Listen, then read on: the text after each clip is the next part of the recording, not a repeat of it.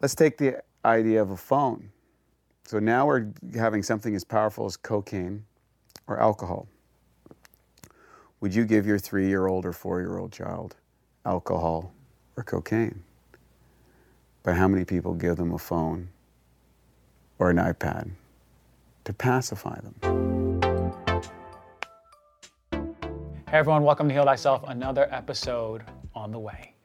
Gonna be a really, really good one. Before we jump into it, I wanna bring a lot of love and gratitude to today, to the moment, to this now moment. The only reality coming in this human experience is from the now moment. So please bring attention to the most valuable resource you can possibly have, and it's your presence. Be present today as much as you can in the moment when you wash the dishes, when you're brushing your teeth, when you're combing your hair, when you're making your bed. Be as present as you can and be in that moment with whatever you're doing. You'll feel a lot better. Your nervous system will thank you. That's a quick little tip for today. But check it out. Today's show is going to be so good. We're going to talk about the newest study that was published and all over the internet microplastics found in human blood. It's going to be really, really good. I have a lot to say about this.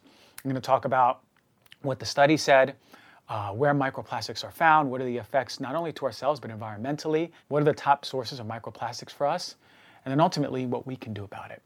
Also, super special guest, Wade Lightheart is here from Bioptimizers. He is a fantastic mind when it comes to all things health. This guy's an OG.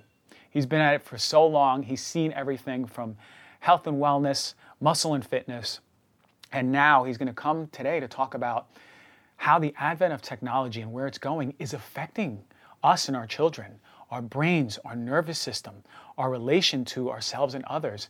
And he's so well versed in this stuff. So I can't wait to really bring the idea that maybe our cell phones, as much as they're doing well for us and improving humanity, they're also on the other side having a dark shadow part, which you really, really need to bring light on in order to have a better relationship with it. So Wade will be on the show for a guest interview.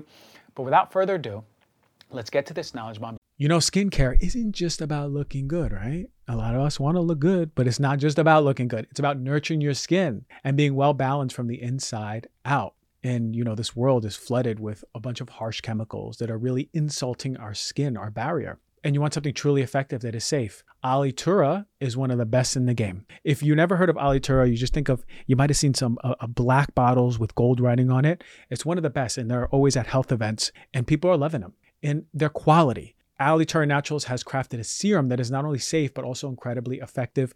Listen, a lot of you ask me where I get my glow from. This is a huge part of the equation. Their gold serum isn't just another skincare product, it's a testament to the power of natural healing and a commitment to holistic health. It uses organic ingredients like jojoba, olive, rosehip oils, and the gold serum is made organically with plant derived vitamin A, not synthetic stuff, not that nasty stuff that you're getting in a lot of these over the counter products. GHKCU and marine collagen to revitalize your skin. Alitura Naturals has been using the best ingredients in their products for years. They've been pioneering the path for what truly transformed skin should be. So, if you're ready to take control of your skin health and experience the pinnacle of natural beauty, I highly recommend checking out Alitura Naturals. For a limited time, you, the Heal Thyself listener, will enjoy the exclusive discount, just the Heal Thyself discount, only for you. That's 20% off of this gold serum. Go to alitura.com and use the code DRG for 20% off. That's A L I T U R A.com and get that 20% discount. It's amazing stuff. I use it every night before bed, and I'm telling you, I'm on fire with my skin in a good way. Check it out.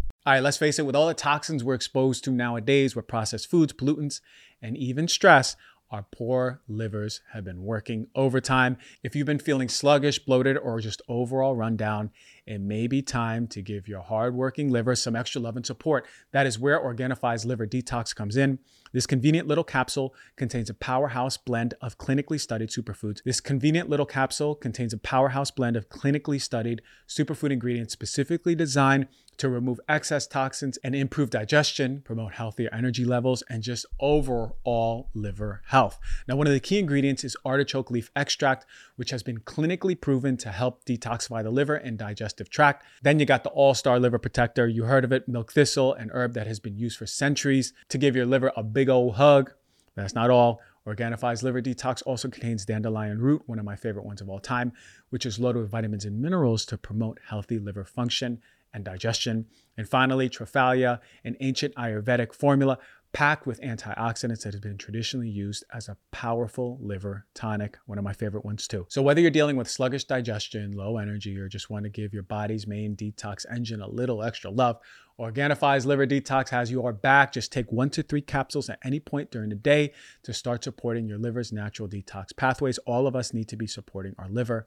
If you want to experience the energy boosting, liver supporting effects of this fantastic formula, head to OrganifiShop.com and use the code DRG for 20% off. That is O R G A N I F I shop.com slash DRG. Microplastics found in human blood. This was just published on March 24th of this year. And the name of the article was Discovery and Quantification of Plastic Particle Pollution in Human Blood, and by Heather Leslie and her team. Now, the study was the first of its kind to find microplastics in human blood. Now, we previously detected it in feces and placental tissue of humans, and we found that plastics bioaccumulated in the liver, kidney, and gut of mice. But now, microplastics in the blood have a serious implication to human health. So, how's it getting into our bodies? Well, mostly through ingestion and inhalation from air, water, food, and personal care products. I've been saying this for a while. Now, stay tuned later in this episode. I'm going to give you the top sources of microplastics. Now, these are an issue for adults and children alike. These microplastics contain BPA and phthalates. Microplastics in the blood are going to cause an inflammatory response to the immune system. Now, this is going to be a source of chronic inflammation because you have a sustained antigen in the system. And this is going to lead to diseases of the immune system, like autoimmune disease. But we also know plastics mimic estrogen. So they're going to wreak havoc on hormones. You're going to see estrogen dominance, more of it in women, increase estrogen, lower testosterone in men, fellas. It's going to affect fertility from low libido to getting pregnant. And it's going to affect the brain. The chemicals in microplastics are neurotoxicants. Even at low doses, you're going to see changes in the brain's microstructure. And that's going to lead to developmental and behavioral issues in children. And we're also going to see increased risks of brain cancer, breast cancer, and prostate cancer. They're also connected to increased blood pressure, type 2 diabetes, and the number one killer, heart disease. Now, this study in itself was a small study. There was 10 volunteers. We obviously need to see larger studies, but boy, oh boy, if this is a reflection of the larger population, we have a big issue in our hands. If only 10 volunteers are showing microplastics in the blood, I'm very curious to see what 1,000 volunteers show. All right, so before we move further, what are microplastics? They're plastic fragments of a certain size. It's five millimeters and below. Now, it's a major threat to our oceans and humanity. Why? Because they're everywhere. They take 450 to 1,000 years to break down. Animals suffer, humans suffer, the environment suffers. As per the article, microplastic pollution in seawater and marine organisms across the tropical Eastern Pacific and Galapagos. It's a long name of an article, but that's the article. It's a fantastic article by David Nunez and his team. And it is quoted that microplastic contamination now appears as one of the world's environmental main concerns. Right? They explain there, there are high amounts of microplastics found in coastal cities, ports, anywhere where there's shipping activities, coastal landfills, and coastal dumping sites. Once plastic debris go into the ocean, they break down into microplastics by photolytic, right, from the light, mechanical, and biological degradation. So over time, these plastics are releasing microplastics that are having a really, really pronounced effect on the environment. So according to the UN, there are as many as 51 trillion microplastic particles in the environment right now. So primarily, where are we seeing them coming from? So the main sources that we're going to see microplastics are the laundering of synthetic clothes. Yes, synthetic clothes that we're washing. We're going to get 35% of those primary microplastics into the ocean. Then through the abrasion of tires through driving, that's 28%. And then intentionally added microplastics in personal care. For example, microbeads in facial scrubs, that's about 2%. Those are the primary sources. Now, secondary sources, which make up 69 to 81% of microplastics in the oceans, are from plastic bags, plastic bottles, fishing nets, right? Larger pieces. Now, we're seeing these microplastics not only hanging out on the top of the ocean, but they're all the way down in the sediment of the seafloor. Right? We learn about in this article that 60% of all plastic items produced are less dense than seawater. Right? So some are going to be on the surface floating, and some of them are going to be at the bottom of the ocean. And I'll attach a beautiful picture by David Liittschwager of National Geographic. It's a picture where you see a fish. It's a sample from, I believe, the Hawaiian coast, a sample of a picture of a fish, uh, and we see plastic all over the fish's environment. It's actually a picture of plastic suspended in a matrix where there happens to be a fish more than where the fish is supposed to belong in the ocean. So in this picture, you'll see a living organism tangled in microplastics, and that is a microcosm of the whole ocean. But now onto human health, right? We found, and I mentioned that we see it in feces, placenta, animal organs, and now in human blood. How are microplastics getting into our system, right? So the top places that microplastics are found in no particular order, cosmetics right? From makeups to sunscreen, microfiber clothing and materials, right? Pay attention to this one. Face masks, COVID face masks that we're using are medical face masks, right? We're also seeing it in things like toothpaste, lip gloss, dental polymers, fragments of polymeric implants, polymeric drug delivery nanoparticles, tattoo ink residues. That's how they're getting in our system, but also food, right? Things like salt, Things like tea, the tea bags that are made out of plastic, major source of microplastics in the body. Rice, beer, honey. Is it a surprise? Tap water. And the least surprising of all, fish. In this article, it's quoted that in the present study, microplastic contamination and consumption by marine organisms were reported through quantification of microplastic particles in the digestive tract of 240 marine organisms of human consumption including fish, cephalopod mollusks, and crustaceans. Microplastic fragments were detected in 166 out of the 240 specimens, 69%, from the 16 different species analyzed. Moreover, microplastic particles were found in 149, 71% of the 210 fish from 14 different species. The value is higher than those previously reported, which allows to conclude that microplastic debris in the form of fish feed may accumulate over time and space. We suspect that the value may have considerably increased during the last year as a direct consequence to the massive plastic litter produced and discarded in the environment through the COVID 19 pandemic. Incredible. We've seen a boom in the ingestion of microplastics going into fish of which we are eating because of the increase in masks that we're using. So you're going to be exposed to microplastics. They are everywhere. We're breathing them in, we're eating them, they're touching our skin. They won't be coming in dermally, but if we do have a cut, that opens a space for it. But really, it's ingestion and inhalation. Now, I want to bring this to your attention. The worst plastic polluters in the industry are Coca Cola, Pepsi Cola, Nestle, Dannon, Procter & Gamble, Unilever, and Colgate-Palmolive. So I want to bring awareness to this. If you are supporting this company, or I want you to Google the companies or companies that are owned by the industry. You can find it like smaller companies that are owned by Coca-Cola, Pepsi-Cola, Nestle, who are in their portfolios. You'll see that a lot of companies you had no idea are connected to these big plastic polluters. So first and foremost, think about who you're supporting. Also, reducing fish intake, reducing or paying attention to where your cosmetics are coming from. Do they have microplastic? Do they have purposeful abrasives? Are any of the microfibers that you're using, do you use microfibers? Anything that is used with beads or abrasives need to leave. Don't support those. Also, uh, bringing awareness to things that are in plastic in your home. Even if you're using facial scrubs, exfoliants, are they natural exfoliants versus plastic bead exfoliants? And are they in a plastic bottle or a glass bottle? So, starting to bring your habits into the awareness is going to make a big change. Staying away from plastic, reducing it, not supporting the plastic polluters, big thing.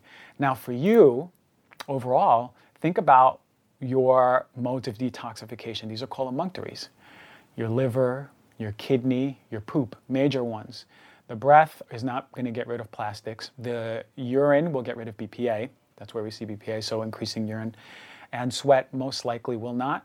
Uh, so, really, we have to think about supporting the liver, the kidney, pooping, and flushing uh, the kidneys to pee. So, think about liver. And this isn't medical advice, ask your doctor before taking any of these, but things like milk thistle, turmeric, dandelion, burdock root, schizandra, turkey tail mushrooms. These are really supportive herbs for the liver that you can be ingesting every single day as a tea, as a tincture, through food. All of the fruits and vegetables, colors of the rainbow, are all going to support your liver to basically build up its resilience towards this array of microplastic, this wave that is coming into our body, which now we find in the blood, which is crazy. What about your kidney? Things like aloe, capsicum, right? That's cayenne, comfrey, dandelion, licorice, horsetail, noni juice, stinging nettles, parsley root, rhubarb, java tea leaf, juniper. These are great herbs that are going to help support your kidney and help flush them along with drinking a lot of water. One thing that I use is I make, uh, I use hot water and I put a little lemon in it. And then I'll put in a tincture to support my kidney every morning to flush it out. That is really, really important. So you're cleaning out that urinary tract, right? And you're moving those water soluble toxins like BPA out of the body.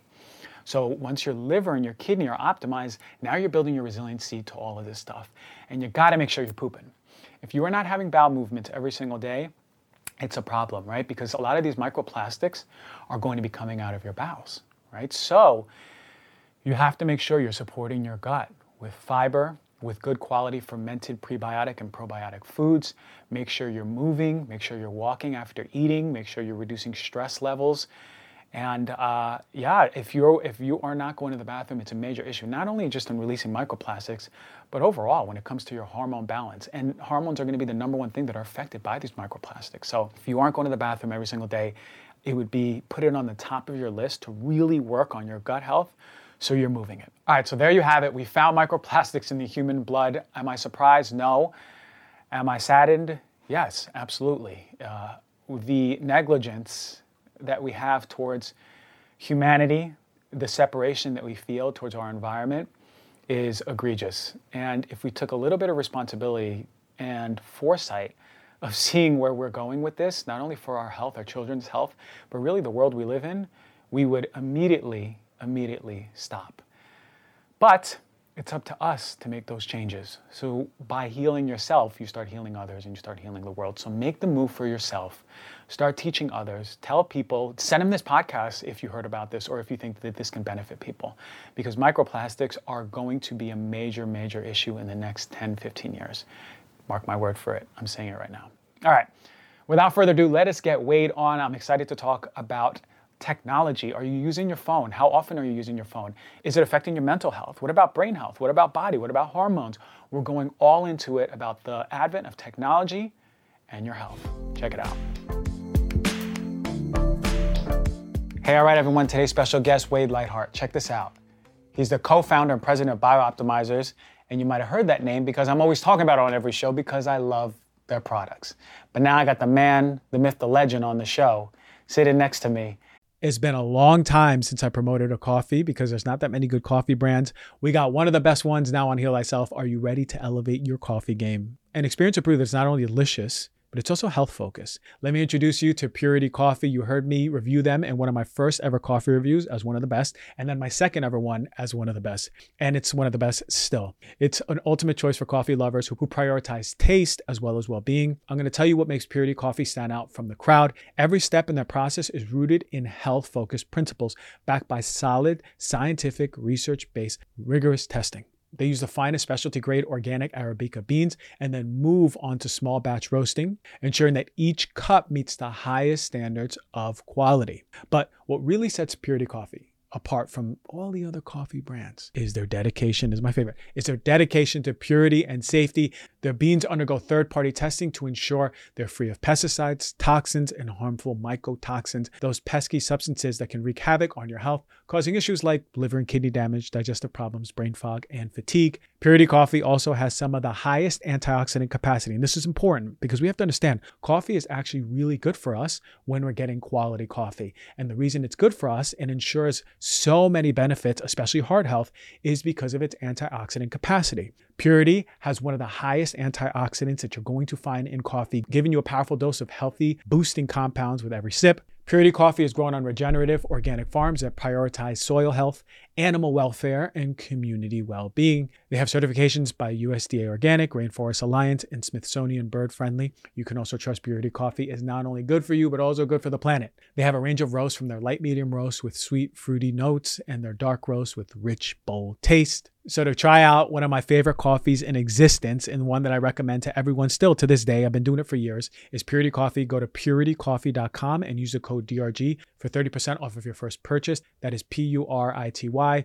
C O F F E E dot com and use the code DRG for 30% off of your order. You know, living a long life is great. It is. We all want to live longer. But what's even better is living those years in good health, right? Free of the chronic diseases and the ailments. Unfortunately, for many, the gap between lifespan and health span is way too wide. And we spend our last years ill, not enjoying our life to the fullest. And that's why I'm always into research based products, quality supplements that are coming out to you the highest, the best of the best, some of the best rigorously tested supplements. And one of my favorite companies across the board is Momentous. And they have two that I use every single day creatine and collagen. These are the two powerhouses at work. I've been opened and I've been working out more four times a week. I'm lifting heavy weights, and these are staples and, I, and not just me, I think everyone should be out working out, building muscle, staples to muscle repair and muscle growth. But what sets Momentous apart from the rest is its clinically researched formulas. For the collagen, it delivers 15 grams of collagen, supporting your body in various ways. And it's not just one type of collagen, it's all the types of collagen,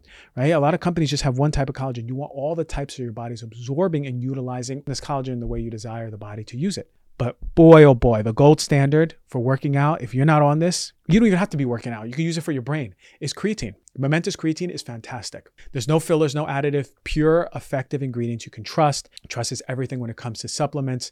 Momentous third party test. There's no surprises. What you see on the package is what you get. So if you're like me, you want to fuel your body with the best of the best, go to livemomentous.com and use the code DRG for 15% off of creatine and collagen and all their top notch products. That is L I V E M O M E N T O U S.com with the code DRG for your discount. And we and we could talk about anything. We full permission, right? Yeah, anything. So I love it. I, I love that you're on the show, man, because uh, it's not often we get to have uh, someone who sponsors the show, but comes in, sits with us, sits with us, and just really just like is so all about it, man. You got your own Bioptimizer hat, man. You live Bioptimizers. Yeah, it's it's because I'm, my hair is receding, man. So, uh, you know, you, as you get older, you try to hide these things. So I got a hat. I see you. You know, so we had to make these hats to so they work out.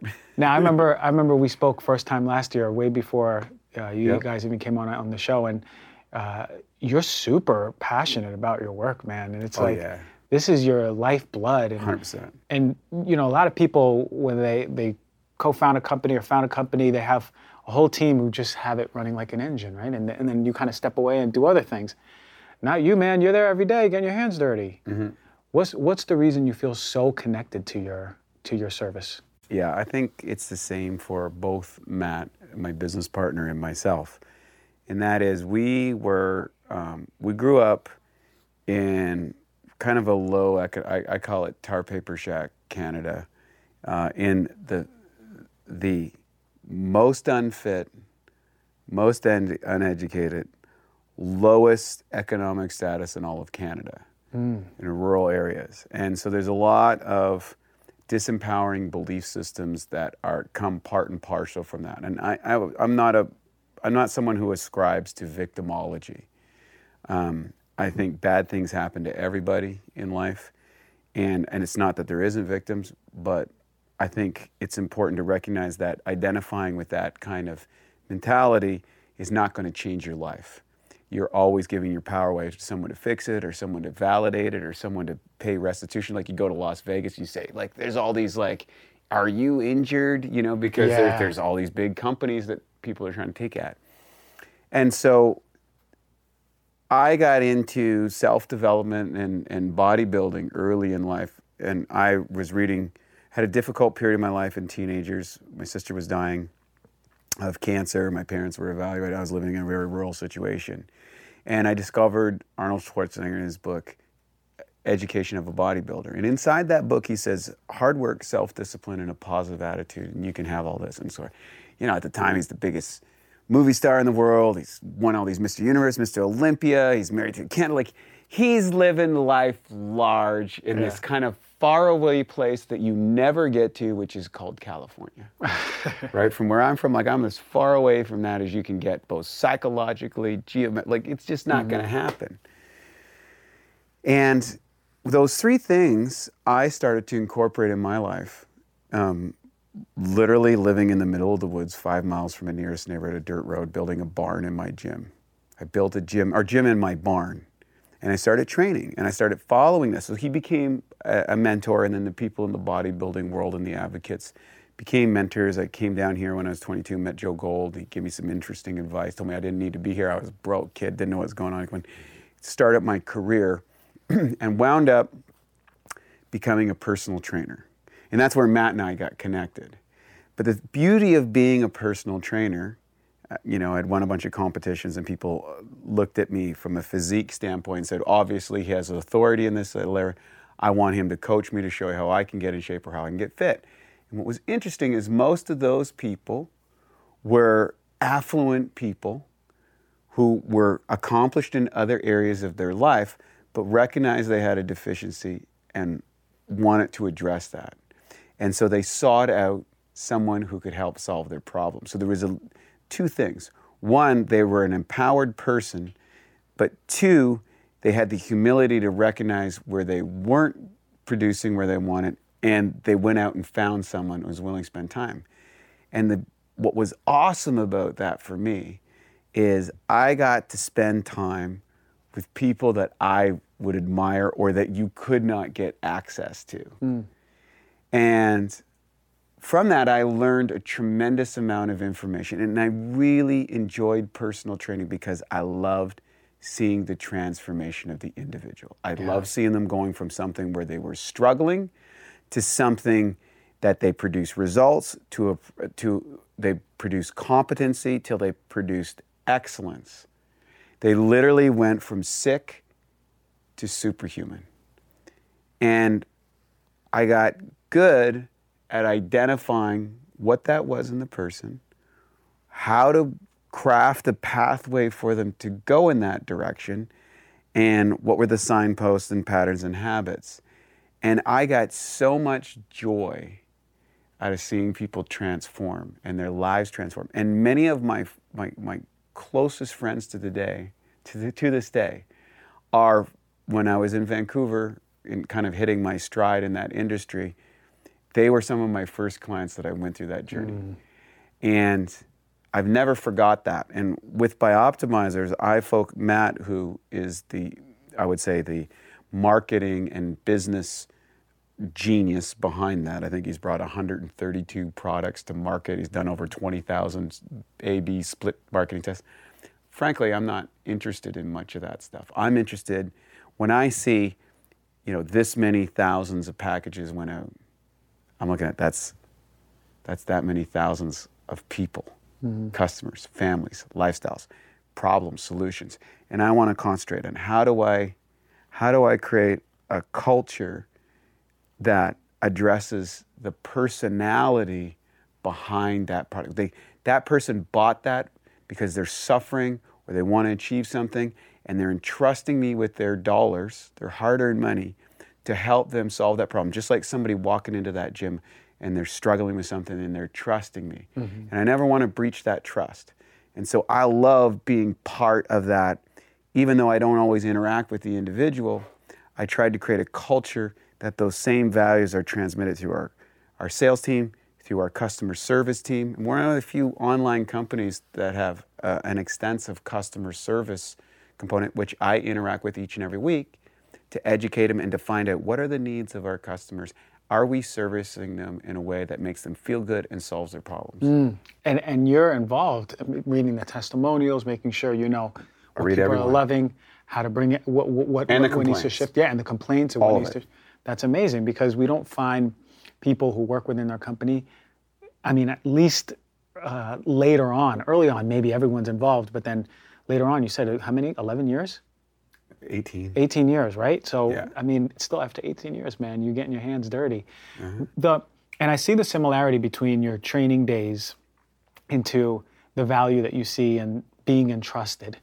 Um, has has that been a, a quality of yours that you've had all your life, even when living in that part of rural Canada, that uh, your your passion for having someone entrusted in you is is something that's very sacred to you. Absolutely. So, when you're from a small community, um, like I was, there's no way of uh, escaping your reputation. So, for example, if you're a mechanic in a town, uh, there's only a, a thousand people in that town, 1,500 people, maybe less.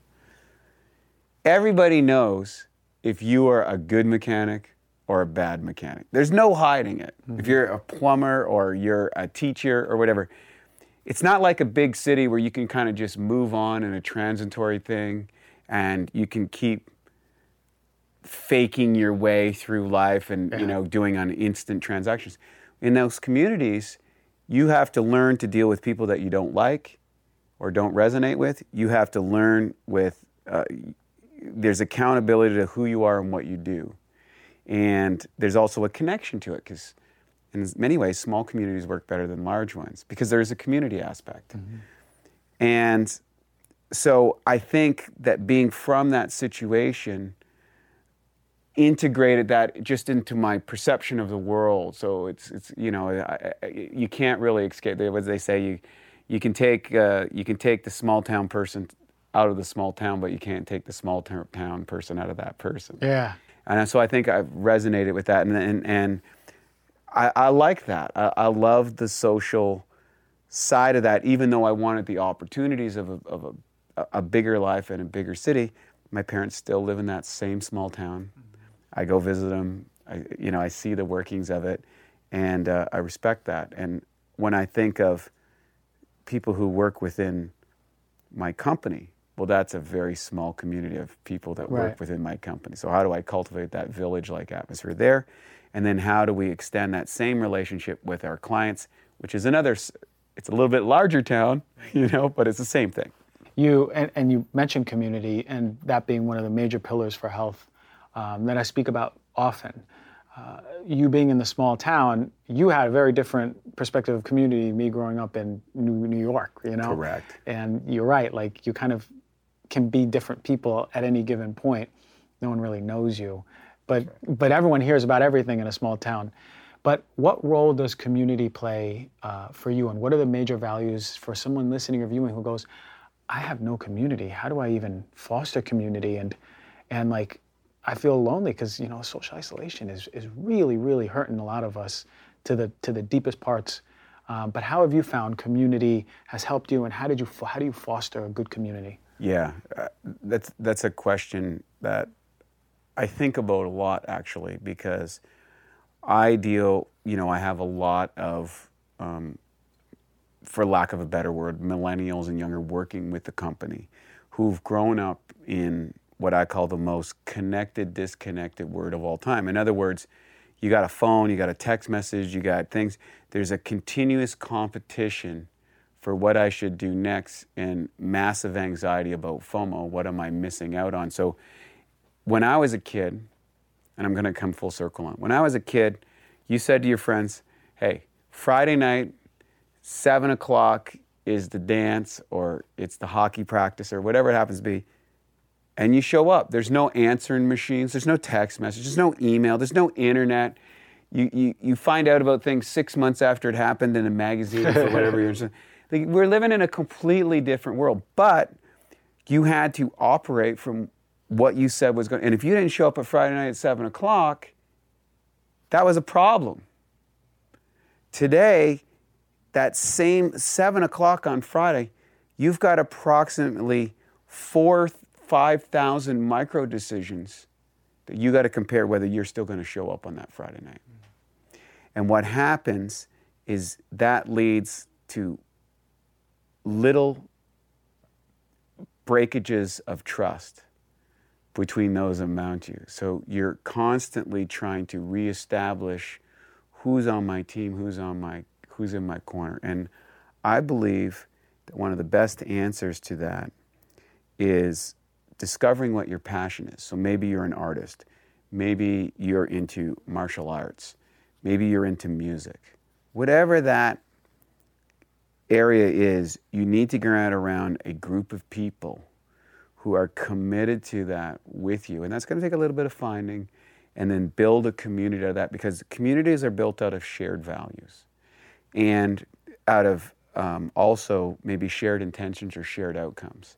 And humans evolved as a weak animal to communicate and to socialize in groups. That was our survival mechanism, you know, like 70, 80, no more than 150 people in a tribal thing. And so everybody had to move to a unit. So that's built into our, our, our processing, emotional, psychological communication system. Now that we've expanded to, you're literally connected with everybody, there's a loss of a certain level of privacy, and there's a lack of recognition for who you are in the community. So if you're that good mechanic in the community, everybody knows, hey, you know what? You know, I had a guy, we knew a guy in our town, his name was Ivan. He ran the Irving, but he was a great machinist. If you had a part in that town that was not right, you just went over to Ivan, said, hey, I need this part. Ivan says, yeah, give me 20 bucks, I'll make it. And he watched him make it. So everybody for miles around knew this guy that could do this. And I think one of the things that ensures a secure feeling for someone is to know a guy or to be a girl who is able to demonstrate proficiency in something, and that proficiency is trusted. And, and then you become a valuable member of that community. And I think today that's been unfortunately eroded away with the, with the technological world. So you've really got to take time to work work on that. And if you are an online person, I would suggest moving out of the city and moving to a more rural place where you can get integrated in that. And it's going to be uncomfortable at first, but it's going to be rewarding on another level. Mm-hmm. And and I can attest to that because I am an online person, and I'm in right right near you, right in Venice, you know, mm-hmm. and like it sometimes it's a lot, especially for the nervous system. But one thing that you said that really resonated is that in a tribe, everyone had specific roles and they were looked to for those specific roles, Correct. right? The shamanic healer, the, the hunter, the forager, the cook, everyone, the, the, the, the medicine man. And we, it builds a confidence in yourself too. And you, that's what you said, you know your place in the tribe. That's right. But then when our tribe becomes a thousand people on Instagram or Facebook, like what, what is your place other than just you know part of a community but doesn't have real roots. But what does it mean to be in that community? But who are you within the context of other people? That's why i believe so much in this you know yeah. the visual the face to face the energy.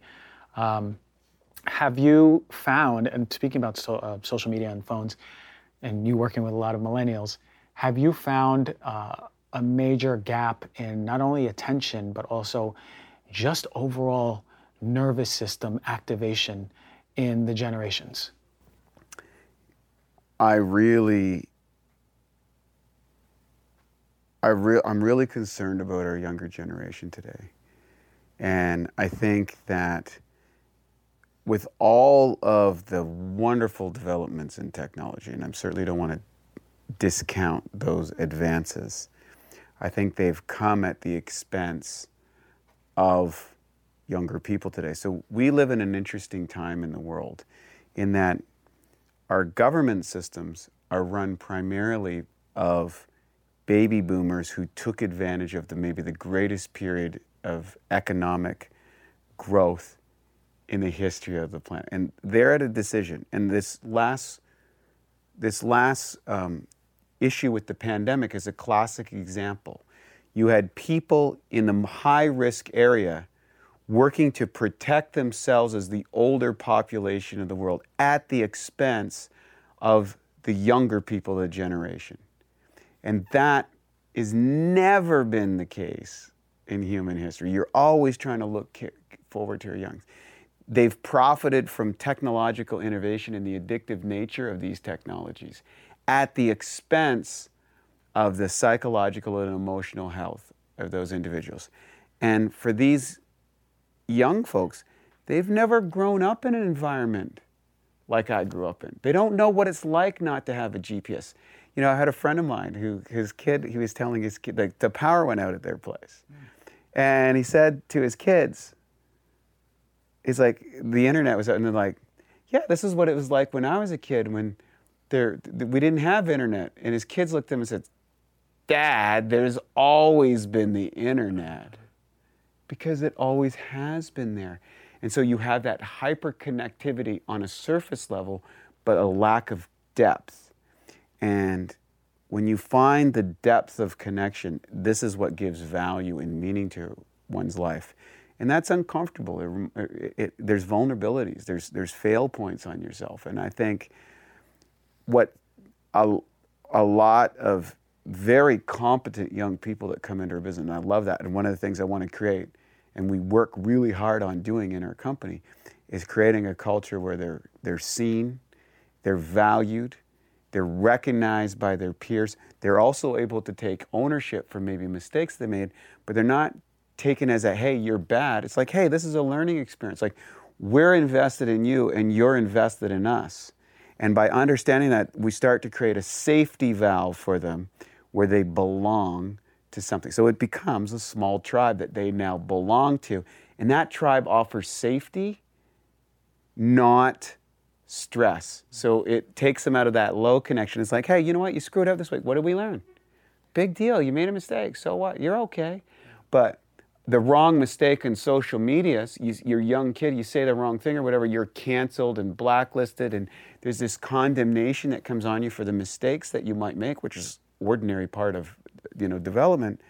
That's a huge amount of anxiety. So we have this whole era of virtue signaling to try and make sure that I position myself in a way. And, and to me, that's just that's just a symptom of a high level of anxiety of, of super connectivity. Mm-hmm. Which is, and that's what it is super connectivity, no depth. And it's what I find it, it's become more difficult, even for me who didn't grow up on internet or until like high school, um, to remember what it's like to have deeper conversations more often. Whereas I'm used to very superficial, responding to people, chatting very quickly. Um, and that's been a side effect of what's what's been happening. So now it's taken more intention to be like, okay, and even having the blessing of the show where I could sit with people and really talk. It's the check-in that I have per week, but if I didn't have it, man, I can't imagine what children today are. They're just hyper connected and and increases in anxiety, mm-hmm. increases in suicidality and suicide, mm-hmm. all because when we're developing, we're so sensitive and we're hyper exposed to all of this stimulus, man. And our nervous systems are a mess. I believe that is absolutely true. So it's an evolutionary um, shift in, in, in, humans. And I believe, if you've read uh, the book uh, Homo Deus by Yuval uh, Noah Harari, um, he talks about, you know, there was at least five subspecies before Homo sapien, you know, Cro-Magnon, Homo florentis, a variety of these species. And um, the adaptability of Homo sapiens uh, allowed us to win out. Right. So, for example, there's about two percent of our DNA in the human thing that's that's still left over from Neanderthals. But now we have two divergent aspects that are happening in society, and I like to call it, uh, you know, um, Homo geneticus and Homo digitalis. Okay, and Homo digitalis is, is the increasing connectivity. We're all, frankly, we're basically cybernetic organisms now because if you leave your phone, it feels like you left your child or your body part.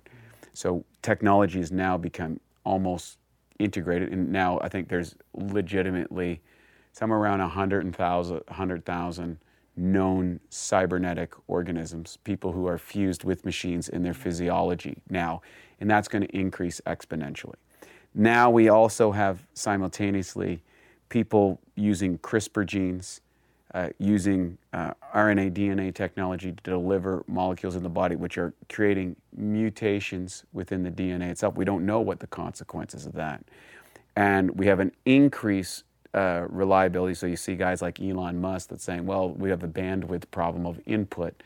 So we're going to put Neuralink chip in your head, and there's other companies already doing it. There's people that have this inserted, so that we are connected to um, mathematical algorithms which are controlled by AI.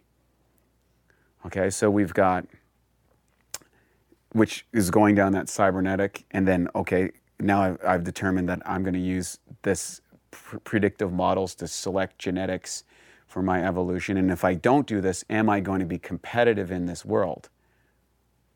Right? Am I going to be able to keep with the pace of growth and the speed of transaction, which is becoming increasingly difficult because you know uh, uh processing power incre- doubles every 18 months, and it has since since you know last 60 70 60 years or whatever and it doesn't seem to stop. And then with ai we have ge- geometric progression that it's we don't really understand geometric progression. At some point ai is going to be so infinitely smarter and it's and the point from when it's not as smart as us to the part where it scales up past us is out of our like we, we can't conceive of it so are we going to become the house cat of ai are we going to become cyber, cybernetic organisms because if I'm connected to the internet brainwise, which is what we're starting to see evolve on a like a kind of like an analog dial-up system on a computer. We're really at that dial-up stage where we're interacting with the device.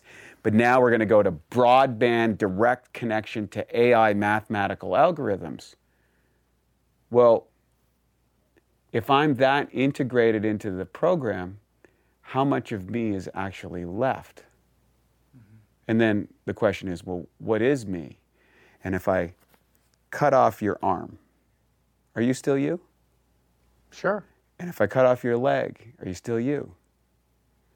Right? Okay. So if I cut off those things, but you're still alive, you're still you.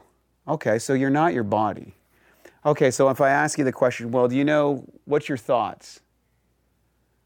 Right? You can see your thoughts. You're probably having thoughts. We have this conversation. Some expressed, some not expressed. So you're observing your thoughts. You're not your thoughts. You might have emotions. Somebody might hear that and say, I don't know, that makes me feel good or that's threatening. They're constantly monitoring. So people are monitoring their emotions. Okay, well, we've just established three direct truths that pretty much everybody can acknowledge. I'm not my body, I'm not my thoughts, and I'm not my feelings. Those are all observable ph- phenomena within the individualized consciousness. So if I'm not all those things, what am I? So now we're into an existential type aspect where traditionally religion tried to address that with all the successes and failures that that brought, which emerged science. And science has tried to address that issue, hasn't really worked. Politics have tried to address that issue. And now we have some sort of fusion of all of those paradigms compressing to uh, the individual, trying to figure out all those things simultaneously with the emergence of these two disruptive technologies that we don't know what the outcome is. Mm-hmm. Right? So it is an existential crisis. And I believe that crisis is what's threatening humanity more than anything else. And it's, and it's coming. There's it's no, here. It's here. It's here now at this moment. Right now at this moment. Artificial intelligence, mathematical algorithms are fueling what you believe is true.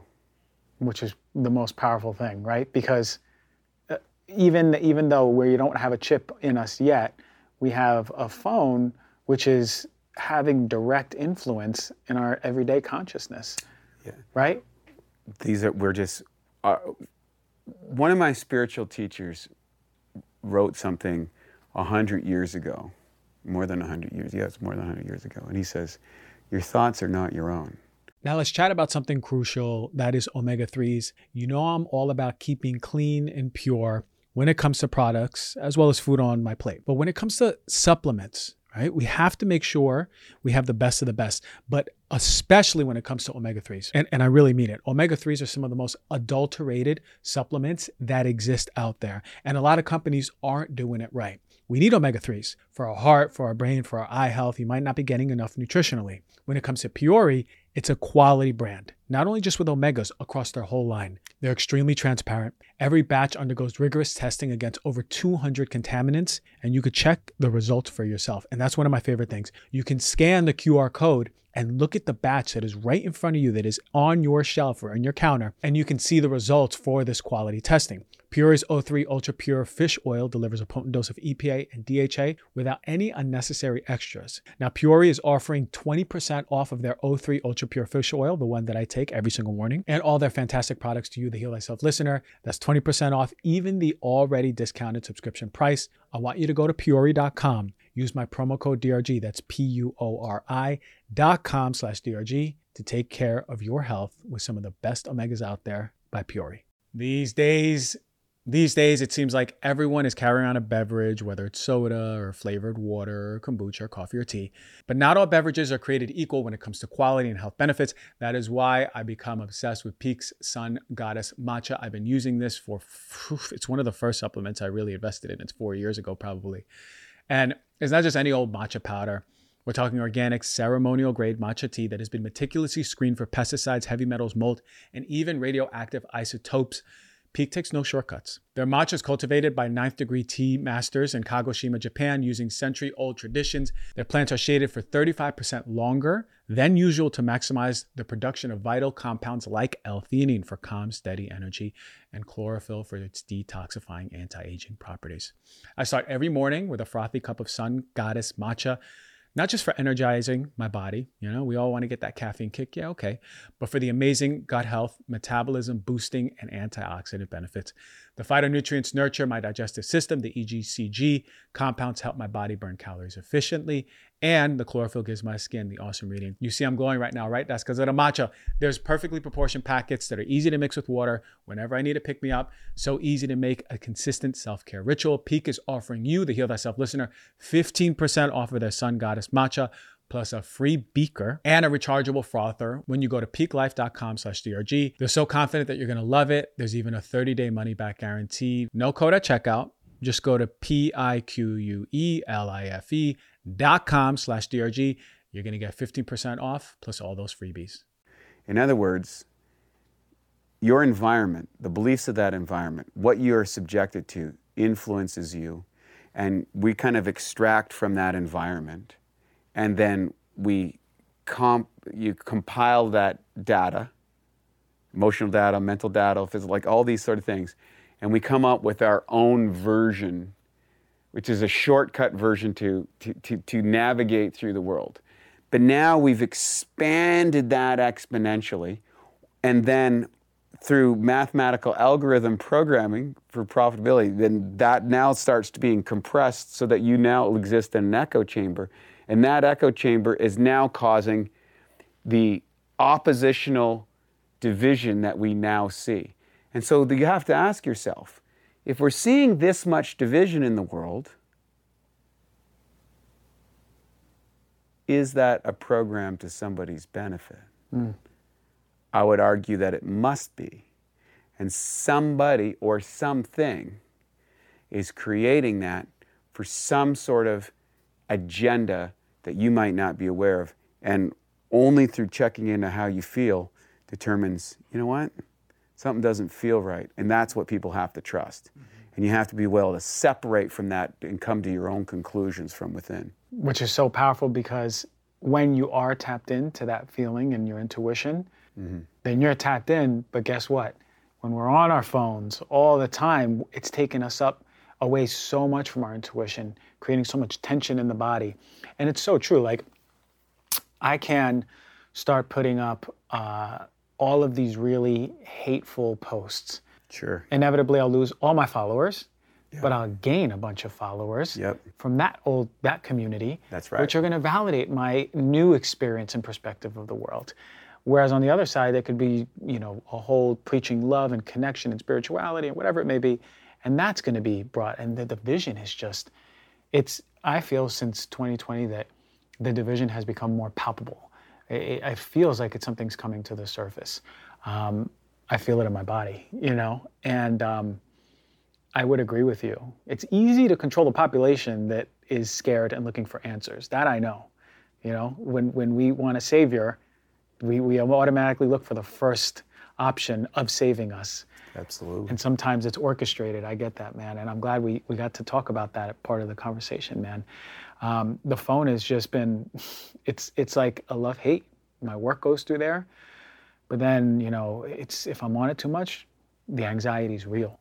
Well, we have to we have to call a spade a spade, and the spade the reality is is if you look at the biochemical dump that occurs from using your phone, it is the equivalent of alcohol or cocaine from a neurochemical addictive behavior. Okay, now here's the thing: if you study addiction, and I have studied addiction, and I've had a lot of friends that suffered from addiction, and we all have what I would say um, manageable addictions and what we call addiction that isn't manageable.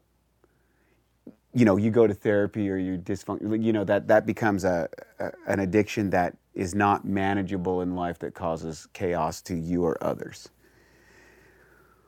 Well let's take the idea of a phone so now we're having something as powerful as cocaine or alcohol would you give your three year old or four year old child alcohol or cocaine. But how many people give them a phone or an iPad to pacify them? Most. So now, in the formative years of development, where it's like leaving the liquor cabinet open for the kids to go for it. And I'm not saying that parents are doing anything that they intended to hurt their kids we just haven't fully grasped. Like I grew up in the area of the 70s. People smoked on planes. There was ashtrays everywhere. Everybody smoked. It was just normal. And then that became not normal, and then that became not acceptable because we understood the consequences. What we have not fully addressed is the consequences of being continuously connected and giving our most precious resource, our youth, access to these super powerful devices that may have unintended biochemical consequences that we couldn't possibly predict before. Mm-hmm. And to me, it's quite possible that we will get to a time when, just like the big tobacco companies were sued for intentionally creating addictive aspects to their products, you know, everybody, they market it to that. I think we could probably enter into a world where digital companies will have to have the same amount of consequence because they have consciously created that addiction in order to create market share. Mm-hmm. 100%. Right. There's, like you said, mathematical algorithms for you to revalidate whatever your perspective is, but also just algorithms, the way you see things, the way you like things. It, it's sort of like, how do you know that this is a preference, you know, of mine? But it's right here in front of me and then the color palette that I it's there's a for me a super conscious element to those algorithms that I just don't understand because it is tailored after years right to you. Well, let's just take your phone, and, and for anyone listening to this, I, w- I would encourage them to do this. Take something that they've never heard of or no experience, like very little. You could say whatever. It doesn't matter. Like uh, um, elephants painting, mm-hmm. and just stay by your phone or stay by your devices or your your Apple connected devices or your Amazon speaker and just for a little bit talk about elephants painting. Elephants painting. Did you see the elephant painting? I was looking for an elephant that paints. Boy, that elephant that paints. Do that a bunch of times and watch your feed on your phone over the next 48 to 72 hours and see what happens. I guarantee there's going to be a feed in your YouTube channel that says elephants painting. You're going to see an elephant painting in India or something like that. Yeah. And then try it with something else. And try it. Don't just take my word for it. Try it with three or four, five, six things and start seeing that algorithm change. Mm-hmm. Well, wait a second. Is this my thoughts? Is this my feeling? And how is that impacting my body? And so we have to take a responsibility to the inputs in our life because that's going to determine our outputs in life. Mm-hmm. 100%, right? Because if you're coming from a place where you feel in alignment with those thoughts and feelings, you're able to show up very differently in life. Yeah. But I, I love that test, man. You don't know the amount of times where I picked up my phone. I was like, "That's weird. That's that. How did that Correct. happen? multiple, like many actually. Yeah.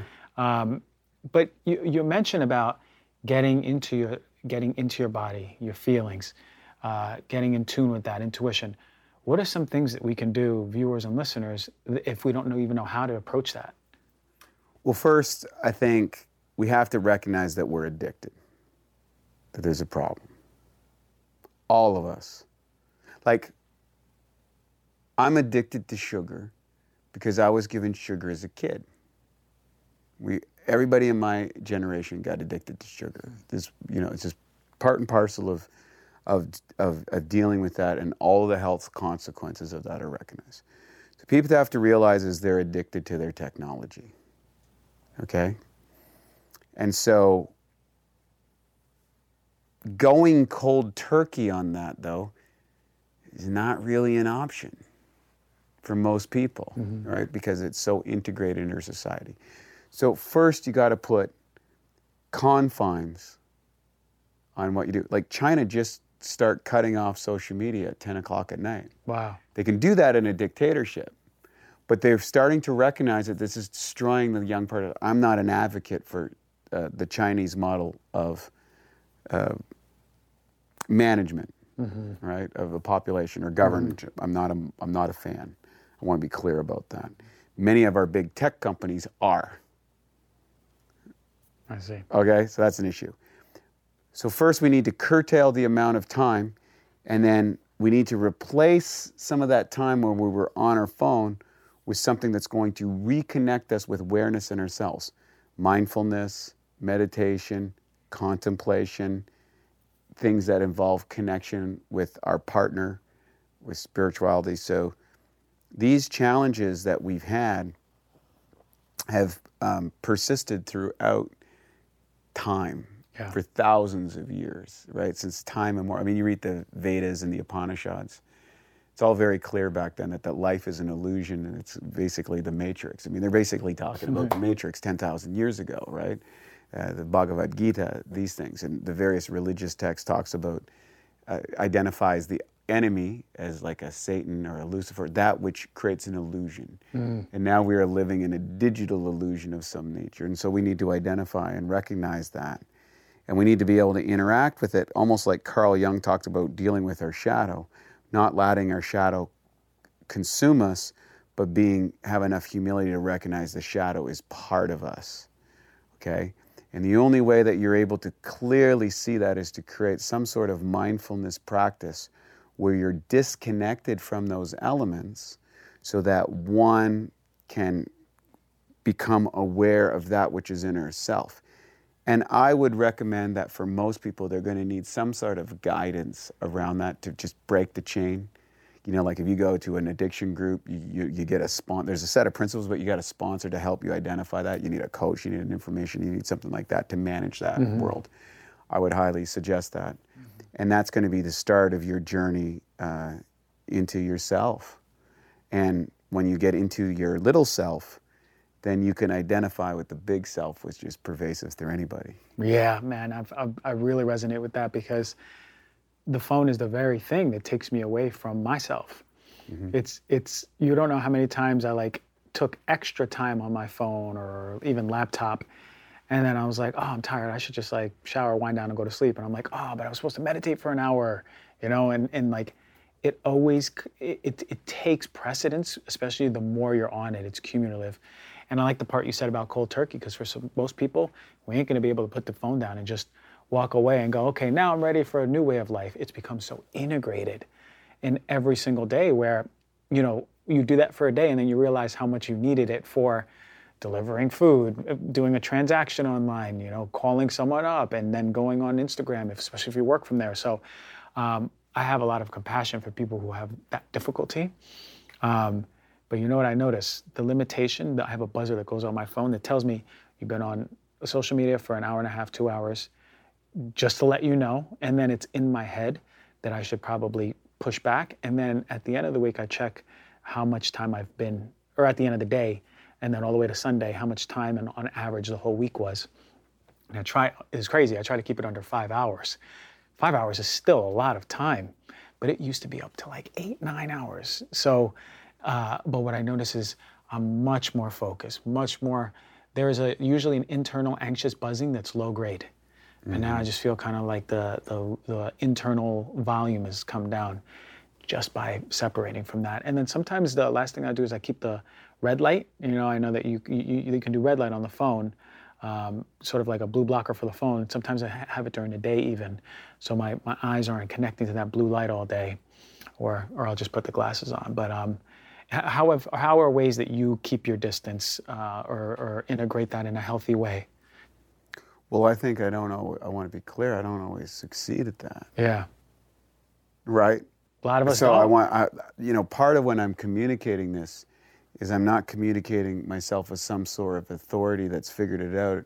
I'm communicating it as a, vulnerability that I struggle with as someone who didn't even grow up in that world, and I don't profess that I have a level of proficiency, and I have even a deeper empathy for those who have grown up into it, right? So I'm sharing something that I just think is is obvious for me, and I I don't necessarily have the solutions to it. Uh, I think many of us fantasize about just throwing it all away and living on an island, right? And then other uh, other members say, you know, I want to just be booted in, right? yeah, Right? And so I can keep going. yeah, And I think if we took a cross section of the population, we'd have some sort of standard distribution between those, with some people truly opting out and some people putting the Neuralink chip in, chip, chip in right? So somewhere in the middle. so I can't say that I've figured it all out, nor can I say that this is what my absolute is. I would say that I'm moving in an area to decouple more and more from this, especially now as I get older. You know, your most precious resource is your time. And when you get my age, you start to see life differently in that you recognize is that, well, you know, time goes by much faster than we think. And sooner or later, you're sitting on the other side of youth. And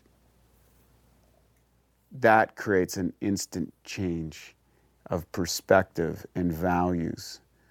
And so, in my own life, I like to disconnect from the phone in the evening.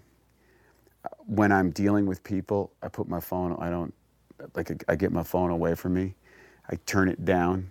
I don't see the text messages and I don't. Yeah, that's good. I don't respond quickly to the phone. I see the phone as a connection device when I need it and I don't do it. And I'm in the process of decoupling more and more and more from it. My most favorite thing to use technology for is to connect with people. Like I like doing my Zoom calls with my team because they're all over the world. So it's, not as good as for in person, but it is. It allows us to deal with that. And I do get that feedback. Um, just recently with my executive vice president, who I brought in to help me with this, um, we're steering into more physical meetings where we're in person exchanging. And now I'm starting to move meetings out of the house because I have a live work studio. It's like, okay, can I can I go down to Bulletproof and meet you down there? Yeah, yeah. And by going to that community, I like, you know, I'll go hang out at Bulletproof and I'll go hang out at Erewhon and I'll start chatting with people. And I make a point of talking to people in the real world, Yeah. right? Like I sit down in Bulletproof and it's like, hey, how you doing, right? Uh, What are you eating? You know, what's that? You know, like, and what's interesting is how much people light up there is there is there is just a response you you see their whole being because they even though they're on their phone connected they're starving from that this frequency exchange you cannot get in a digital world and it's awesome and so i'm encouraging more people to spend time doing that and i think we're going to see um, d-tech parties and what I mean is, you're going to come into a place and everybody's got to put their phones away. Right? You come in here, phones stay at the door, you pick them up. And I went to neurofeedback training, and at neurofeedback training, I go to Biocybernaut 40 years in, put the phone away. When you come in the door, you pick it up when you leave. And that sense of presence brings you back to an ancestral state. And you go, wow, man, this is you, you go through the FOMO for a day or two, and ah, I can't handle this, and then it's like, oh, Feels nice, right? feels like you feel the the the energy of the nervous system starting to calm. Mm-hmm. So self-regulating that is um, of imperative performance because there's variance and tolerance. And I love those recommendations because they're easy, right? How many of us take meetings, or how many of us you don't have to take a meeting, just be in public. And I agree with you. I've spoke to strangers out of nowhere, and it's like the smile, but like I swear, like they have more color on their face. Their Yeah. eyes, like kind of, I'm like, whoa.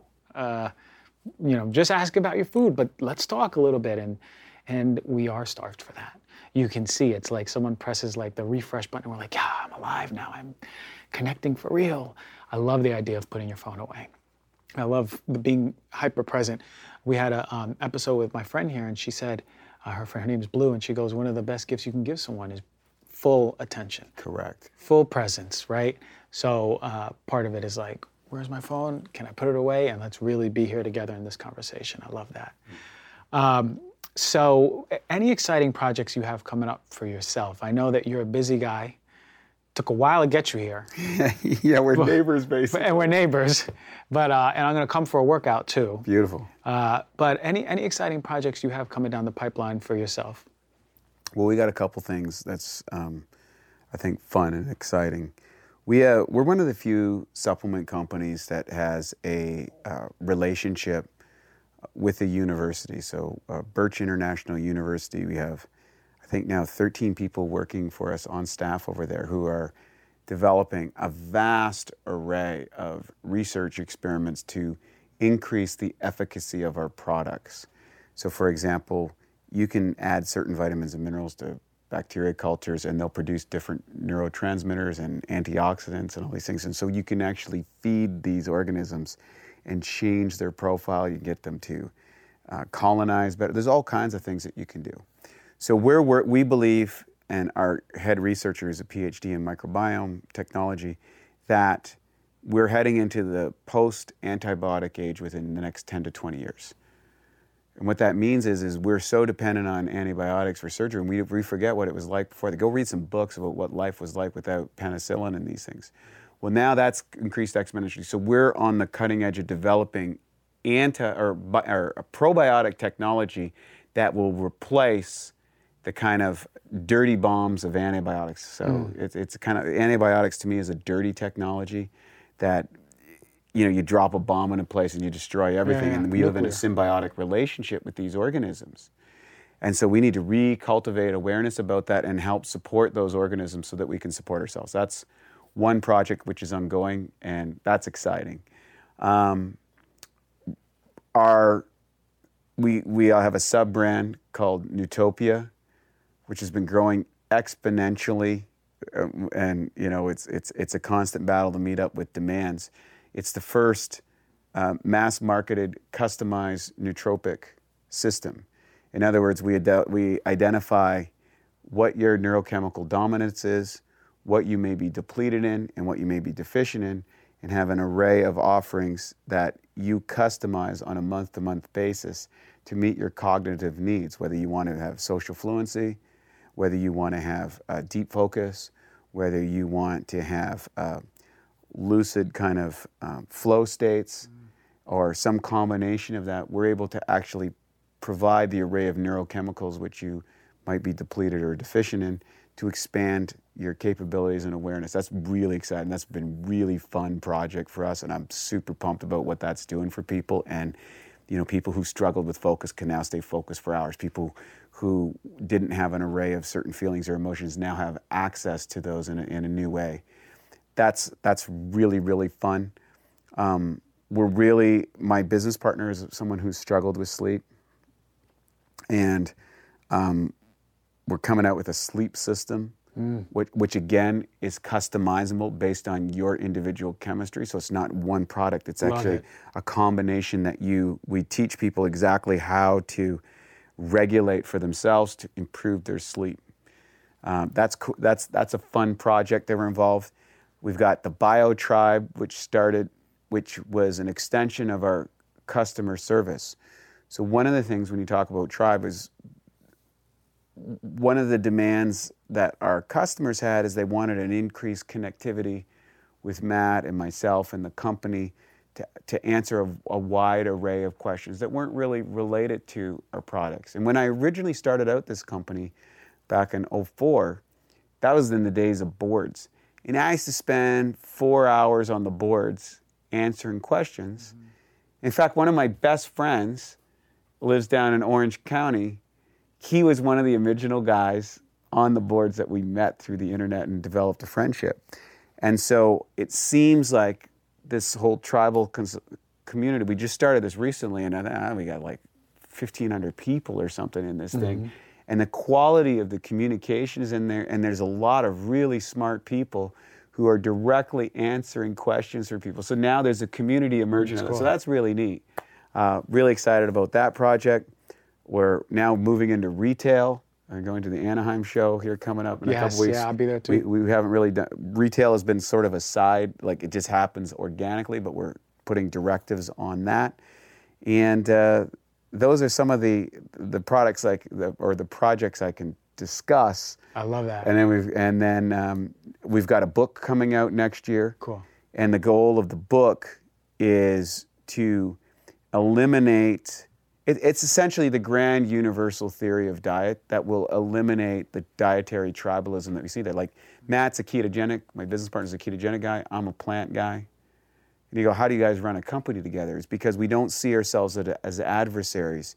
We find the common elements of us and the individualization. And I think that's where, if we get this technology thing right, we'll be able to see that there's more things that makes us common and the variance that's different is not something to fear or to condemn it's a thing to experience and enjoy mm. And that's the big opportunity that hopefully humanity can make the leap for. Ooh, I'm hoping for that, man. I'm hoping for that too. I, I love that. You have uh, tons of projects. It sounds like some top secret ones we can't know about yet. Yeah, that's right. But I'm excited for it.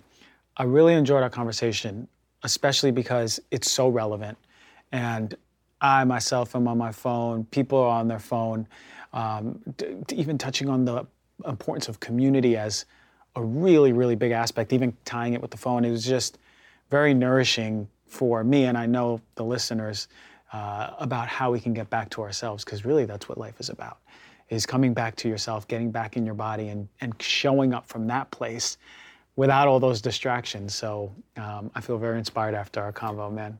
One more thing I forgot to mention. I can't believe I forgot to mention, because we're talking about physical community. So I'm starting Wake Up Los Angeles, uh, in association with a, a, Wake Up group. There's one in Inland Empire, there's one in Orange County, I think there's another one starting in San Diego. And so our goal is to create a physical environment. We just had one on Wednesday night down in OC. It was great. Is uh, uh there's probably about 150 people there who are into this space and to producing health and vitality. And there was companies there mm-hmm. and people in there and speakers and just getting around and pressing the flesh and having conversations with real people in the real world and you walk into that place and something happens mm. and you remember what it's like to be a human so we're going to be doing wake up los angeles here there. and uh, i'd love to have you over I'll to that there, event. it'll be really fun i'll be yeah, there yeah so I'll, I'll, give you the deets you can come over for our preliminary uh, hangout which is going to be right next door to you so it's yeah. easy to get to and then um, we plan on expanding that in a really big way here in los angeles because i think it in bigger cities, the, the need to bring tight communities together are really important so people don't fall into the traps of, you know, self-destruction. For sure, which is the most empowering uh, approach and message out there for all of us. Thank you, man, for yeah, coming man. on the show. It's yes. a, it's an honor to be working with BiOptimizers for so long, and you guys are top tier, man. Thank you. For all the people who are listening, not viewing, I did the thumbs up, or I did the thumbs up and the A-OK. You know, I feel good about it, man. Uh, love to have you back on, but in the meantime, just keep doing what you're doing. Thank you, sir. All right, Wade Lightheart, everyone. All right, fantastic interview with Wade. Uh, like I said, the phone can be such a major source of addiction for so many of us, but in any case, we can be empowered to have a better relationship with it, as we learned. If you haven't reviewed, rated or subscribed to Heal Thyself. I really highly urge you to support the show. It really means a lot. And because of you, the show will grow more and more. As always, thank you for taking the time out of your life and joining the Heal Thyself show. With all the love and gratitude of the Pacific Ocean, I send it to you all. I'll see you next week.